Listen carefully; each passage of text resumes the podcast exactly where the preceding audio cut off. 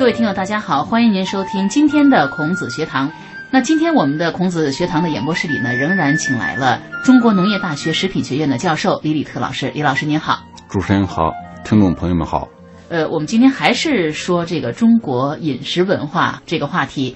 那说起这个吃饭哈，那一定会说到做饭，总是说呃蒸馒头啊、呃、米饭啊、呃、煮饺子面条，有的地方呢也说煮菜、炖肉、烧鱼这样的。你看我们说的都是煮和蒸，不是用像西方人呃用油炸、油煎这样的一种饮食的习惯，一种饮食的方法。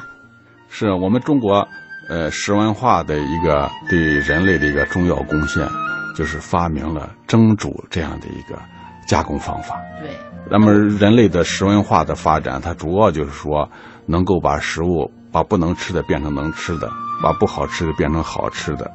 那么农耕食文化和游牧食文化一个最大的区别，就是农耕食文化呢，它发明了这种蒸煮的方法。那西方的这个游牧食文化呢，它叫烧烤。那过去它要吃肉的话，也就是架一堆火，把肉搁上面烤熟了吃，所以说呢，西方呢，它总是把肉呢，它烤不烂，因为肉大家都知道它是热的不良导体，外边的火的温度很高，那达到五六百度，你要是把里边烤熟了，那外边就烤焦了。所以说西方人吃牛排，他煎的时候，他总问你吃呃烧的这个中等的还是烧的熟一点的，实际上它烧的熟一点，你切开里边还是生的。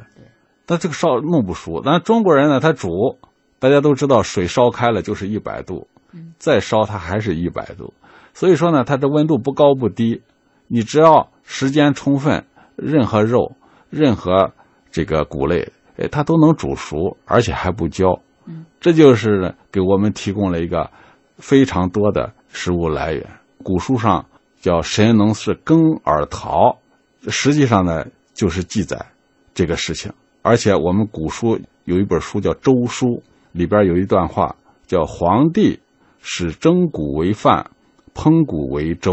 咱们都知道皇帝是咱们中国人的人文始祖，是一个传说中的六七千年前的人物，也就是说他那个时候就开始呢，就知道把谷物呢蒸熟了做成饭，把它煮就叫做粥。《吕氏春秋》里本味里边也有啊，就是凡味之本，水为最始，五味三才，九沸九变，火为之纪，时系时徐，灭星去骚去膻，必以其盛，鼎中之变，精妙为先，口弗能言。在鼎里边煮东西，所以说我们中华民族都崇尚大鼎。这个鼎实际上就是最早发明的锅。嗯，从现在煮肉的，对，嗯，从现在这个考古来看，我们在新石器时代，那个时候还没有金属出现的时候，我们就有了这种陶鼎。有很多陶器啊，下边都有三个腿，里边盛上水，加上火，把水烧开了，把谷物放在里边煮熟了吃。事实上很多谷物、很多植物啊，它不经过蒸煮是吃了要中毒的。上期说到大豆，它要不经过蒸煮，那吃了要拉肚子。包括黄花菜、扁豆，你要是不经过蒸煮，那吃的都要拉肚子，这菜，哎，但是蒸煮以后就能成为非常有营养的食物。对，我也去过这个外国一些博物馆，甚至去过印度，也看到它三四千年前新石器时代的一些陶器，但是奇怪都发现呢，它几乎没有三个腿的，它就是当盛水用。所以说呢，蒸煮是个了不起的发明。做菜要少放盐，还要多吃水果。油炸的东西容易发胖哦。饭后百步走，活到九十九。对于饮食和健康的了解，光靠这些小窍门怎么够呢？食品学教授用科学视角带您扫描中西方饮食文化，做新时代的时尚先锋。让我们从实事求是开始。咱们中国过去把这个做饭叫烹饪或者叫烹调，所谓烹呢，就是放到锅里边煮啊、哦哎，其实是差不多的一个意思。哎，所以说咱们叫烹饪烹调。所以老子咱们也说过有这个治大国如我烹小鲜嘛。对，这是商汤的时候宰相叫伊尹，他说的一句话。他本来就是个厨师，他是个奴隶。嗯，哎，他因为做饭做得好，给给这个商汤这个皇上做饭做得非常好，后来给他升为宰相。他给皇上就讲说，治大国如如烹小啊烹小鲜。那是老子后来在《道德经》里用了这句话。对，嗯，那是不是这个正是因为中国人是这个历史之民，就是这个我们吃这个谷物的哈这样的人，那中国人呢讲究饭菜搭配着吃，所以有了这个主副食的这样的一个概念啊。是的，这个咱们古代呢，很多古书上说那个四海之内，历史之民啊，也就是说呢，在中华民族圈里边，这个农耕民族圈里边都是吃历史的。实际上，这个是相对于西方的，像这个四大文明古国埃及那边的，它粉食而言的。咱们中国人为什么吃粒食？所谓粒食就是米饭、粥，这个谷粒儿煮了以后或者蒸了以后吃，这叫粒食。西方没有，它就是把，呃，小麦磨成粉，这就限制了它的吃。为什么呢？所有的谷类里边，只有小麦磨成粉，它有面筋蛋白，它能够揉成面团儿，才使得它在火上烤有了可能，因为它是烘烤加工，它没有锅。你要是撒一把谷子或者撒一把豆子，你放到火上去，你就取不出来了，烧焦了，是吧？你只能煮。所以说西方人呢，他吃的谷物里边唯一的就是面包。那么咱们古代呢，就有了这个蒸煮。这个蒸煮呢，就把所有的这些谷物，哎，都可以煮熟了，而且吃粒食，现在人们发现对健康非常有好处，包括这个现在西方推崇的保健食品燕麦片，实际上就是一种煮熟了要吃，放或者泡着吃的这个东西。实际上咱们中国过去吃这些粥啊，包括这个黄米啊，这些都是煮着吃的。而且我们就是我们用我们的食文化还改造了西方传来的这种粉食文化。也就是说，这个小麦磨成粉做的这个饼呢，过去呢在这个中原大地吃的并不多。为什么呢？因为小麦作为粒食，它不好煮，它不像大米，它半天煮不烂。但是它磨成粉以后就好办了。后来咱们不是说胡人嘛，咱们是说吃胡饼，这个胡饼传到中国以后的，咱们不是说还是继续烤饼，而是拿咱们的锅改造了这个胡饼，把这个面团把它擀成面，然后下到锅里，下到水里边煮。还是所以说最早的面条不叫面条，当时叫汤饼。就是放到热开水里边煮的饼叫汤饼。哎，后来我们有因为有锅，所以说把面条放到里边煮，就形成了现在的面条、饺子，然后蒸就成了馒头、包子，甚至我们用锅去烙就成了像锅盔啊、烙饼啊，这都是有锅才能办到的。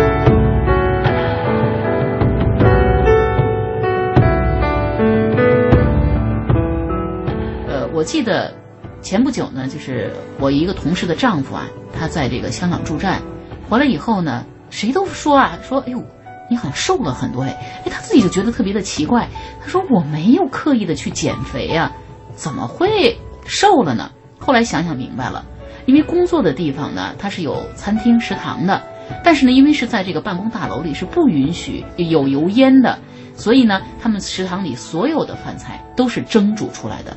比如说肉，包括排骨、鸡或者菜，都是蒸煮出来的。结果呢，没想到无心插柳柳成荫，没有刻意的去减肥，反而呢成功的减肥了。所以看来蒸煮食物对健康是有非常大的好处的哈。所以我想女孩子们如果想减肥又不想忌口，最好还是吃这个蒸煮出来的食物吧。它不仅仅是这个，其实蒸煮现在还发挥了一个另一个很大的优越性，嗯、就是对于营养的好处。他主要是现在人们发现呀、啊，这个烘烤危害很大，也就是说一百度以上去烘烤这些肉类的东西，它会产生一种强的致癌物质，叫苯丙芘，哎，这是强致癌物质。所以说现在很多营养学家呢都告诫大家不要吃这些烧烤的肉太多，或者烤羊肉串对身体并不健康啊。另外呢，就是烘烤的，像西方吃的这饼干啊、面包啊，包括油炸土豆片这些东西啊，就淀粉类的谷物，要是高于一百度以上这样一个烘烤或者煎炸呢，都会产生一种呢叫做丙烯酰胺的致癌物质。哎，这种物质呢，已经在动物学实验里发现了，它引起动物的致癌。人类呢是疑似致癌物质，也就是说吃的多了，对人体呢也有不利的影响。但是西方人他现在又不可能吃别的，他就如果说按照过去西方的观念，一旦里边含有呃致癌物质或者对人体不利的物质，那就得禁止。但是这个他要把这个禁止了，就没啥可吃了。对对。所以说呢，就现在很无奈，就是把这个更告诉大家，信息告诉大家有这样的物质，但是呢，也不能禁止。从这一点来看呢，我们的祖先给我们创造了一个非常好的、哎安全的一个饮食方法，就是蒸煮。人们就发现呢，蒸煮不会产生这些物质。做菜要少放盐，还要多吃水果。油炸的东西容易发胖哦。饭后百步走，活到九十九。对于饮食和健康的了解，光靠这些小窍门怎么够呢？食品学教授用科学视角带您扫描中西方饮食文化，做新时代的时尚先锋。让我们从实事求是开始。那么我们刚才说的这个蒸煮食物的这种方式哈，从食品学本身它来说，它区别于煎呀、炒还有炸烤这些方式来说，到底有什么样的科技含量呢？蒸煮它的科技含量是非常明显的，现在人们发现它非常可贵。呃，在蒸或者煮的时候，虽然古代它没有温度这个科学概念，但是现在人们就发现水在煮开的时候呢，它就是一百度。在一百度情况下呢，我们的普通食品是不会焦的。所以说，有了这样一个技术，我们就发明了很多吃法，比如说带馅儿的这一种食品，像包子、饺子，这个只有蒸煮才能实现。咱们呃《三国志》里边就有这样的记载，说是诸葛亮发明了馒头。哦、oh. 啊，当时是，呃，诸葛亮这个征南蛮、征蒙蒙这个少数民族的时候，那儿当地啊有一个不好的习惯，就是拿人头去祭天。哦，哎，诸葛亮是发现这个东西呢比较太残忍了、呃，太残忍了。那么就想了个办法呢，就是说拿面啊、呃、做一个假的人头，哎、呃、里边包点肉馅儿，然后呢以这个为契机就发明了蒸馒头。哎，蒸包子。所以说现在点心里边凡是带馅儿的，嗯，就是中国人发明的。嗯，西餐里边没有带馅儿的，不是现在没有，就是过去啊，他烤面包他都没有带馅儿，因为他要烘烤。因为我是学食品加工的，烘烤的温度呢，一般都是在二百度以上。一旦烘烤的时候，这些食品呢，它传热又不像金属那么快。一般外边烤焦了，里边可能还是生的。你比如说弄个包子，你像外边烤，外边都烤黑了，里边那个肉可能还是生的。所以说你用这个蒸煮的办法，它就比较好办。那据说马可波罗到中国来，他就觉得中国这个包子呀、馅饼非常好吃，他回去也想做，他就很难做。他把这个哎，把包起来的话，外边焦了，里边那肉啊什么的还是生的，他没办法，他就上面不盖盖了，就弄了一片，然后烤出来，他现在叫披萨饼。对对对。哎，所以说呢，这个蒸煮呢，现在看来呢，还是呃非常。可以为我们的食食物加工的提供非常好的一个办法。你比如说中国的包子、饺子，这就是一个主副食搭配、营养搭配非常好的一个。又有面，又有肉，又有菜。哎，又有菜。哎，为什么西方他现在为了做到这一点，他在近代才发明了一个汉堡包啊，嗯、或者是三明治啊？嗯、他得把面包烤好以后，他切开再加上。像咱们中国做包子时，那都提前都包好了，什么菜都放进去了，直接来就行了。所以说这一点呢，不但很有意思，也证明咱们古代啊，我们这些呃我们的祖先这些东西啊，确实也是了不起的发明。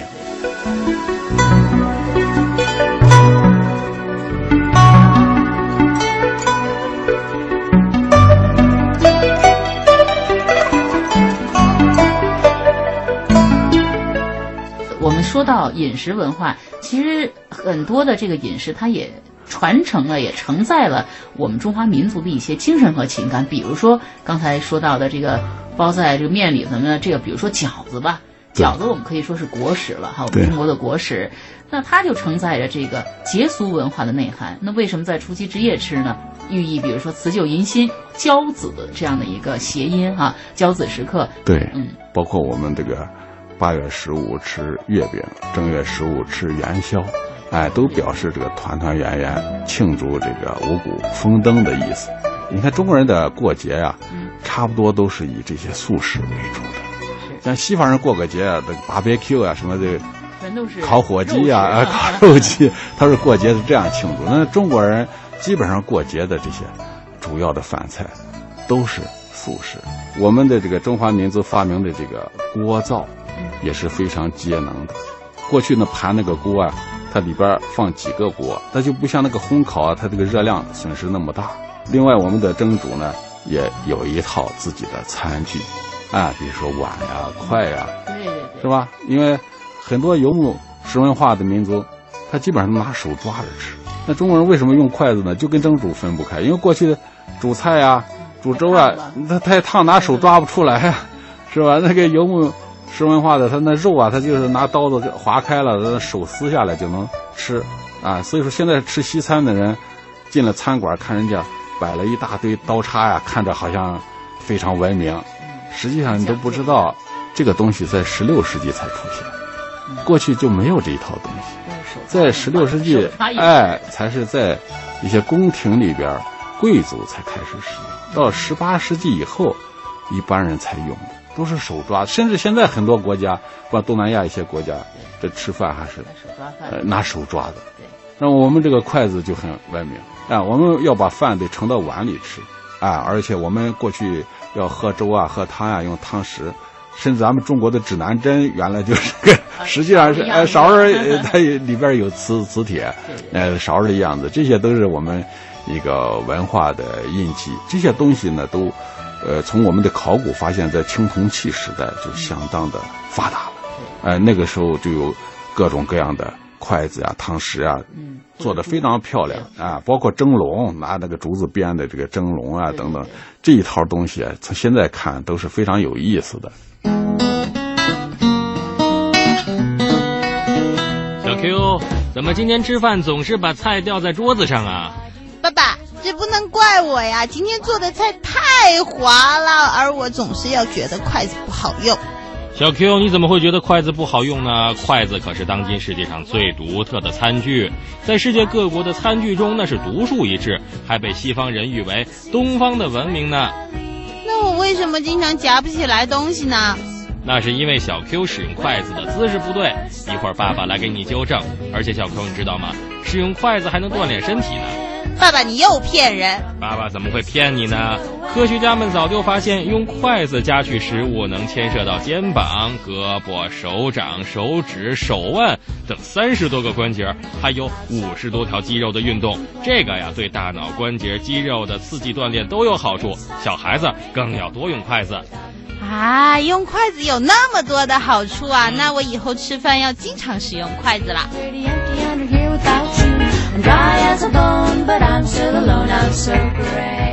这个使用筷子对这个人的大脑发育还是也有很大的好处的。哎，是的，现在人们也发现，就是灵活的使用自己的手指可以锻炼人的大脑。对于小孩来说，可以促进大脑的发育，变得更聪明；对于老人来说，可以预防这个老年痴呆症。哎，这个，所以说。呃，现在有的国家像日本，他们现在就是从小让小孩子练习，呃，用筷子啊、呃，把黄豆从一个碗里看谁夹到另一个碗里，看谁夹得快。哎，这个其实是非常好的一个运动。哎，我们的海外朋友中国人也希望不要忘记用筷子。对，尤其是教育你们的下一代应该会使用。对，筷子还有个很著名的故事，就是过去。大家可能也听说过，像这个殷纣王的时候，刚开始是别人给他进贡了一个象牙筷子，很高级。他的大臣呢就劝他不要用这么高级的筷子，啊、呃，以便这个将来亡国。哎，他说用一个好筷子怎么就能亡国呢？哎，结果他用这个好筷子开始，然后觉得这个象牙筷子都得配金碗，然后又要金碗，然后又要用做金店，然后要非常奢侈，到最后的王国，哎，这就虽然这是一个传说是吧，但是呢，就说明在殷纣王的时候，那个筷子已经成为一个非常重要的时期了。做菜要少放盐，还要多吃水果。油炸的东西容易发胖哦。饭后百步走，活到九十九。对于饮食和健康的了解，光靠这些小窍门怎么够呢？食品学教授用科学视角带您扫描中西方饮食文化，做新时代的时尚先锋。让我们从实事求是开始。那我们中华民族有独特的这个蒸煮食文化哈，呃，它有美味，有科学道理，呃，并且呢还与之相配的有一系列的烹煮和食用的工具。那么李老师，您能不能给我们来总结一下，蒸煮食品是不是最适合中国人进餐的美食，尤其是对现代中国人来说？是的，中国这个素食文化有利于健康，而且蒸煮这个饮食的加工方式呢，也是一种非常科学合理的加工方式。